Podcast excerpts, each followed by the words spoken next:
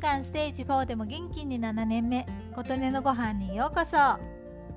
つい先日羽生山に登りましたが坂道を登ろう第16回目。ということで週末またまた羽生山に行きました。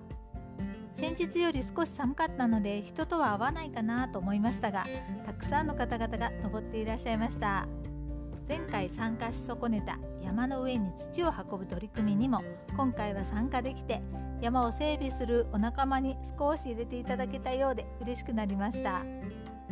つい数日前に登ったばかりですが山頂はまたいろいろ変化していました。東屋のところの引き出しに感想などを書くことのできるノートが入っていました。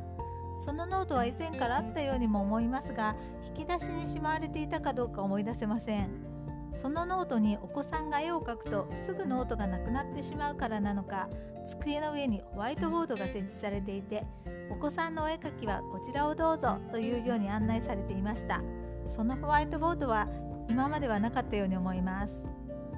感想を書かれているノートを読むといろいろな方が楽しんでこの山を登られていることが分かり心が温かくなりました。臨月に入られた妊婦さんや2歳や5歳のお子さん5歳のお子さんは手が痛くなったけれど頑張って土を運んだとのことでした。飛行機の写真を撮るのが好きな方などなど皆さんが楽しく登られている様子を垣間見ることができてこちらも楽しい気持ちになります。また先日飛行機と夕日のベストショットの写真があったところに張り紙がされていて毎朝8時半から公園の掃除をして山の上はブランコなどがある公園になっています。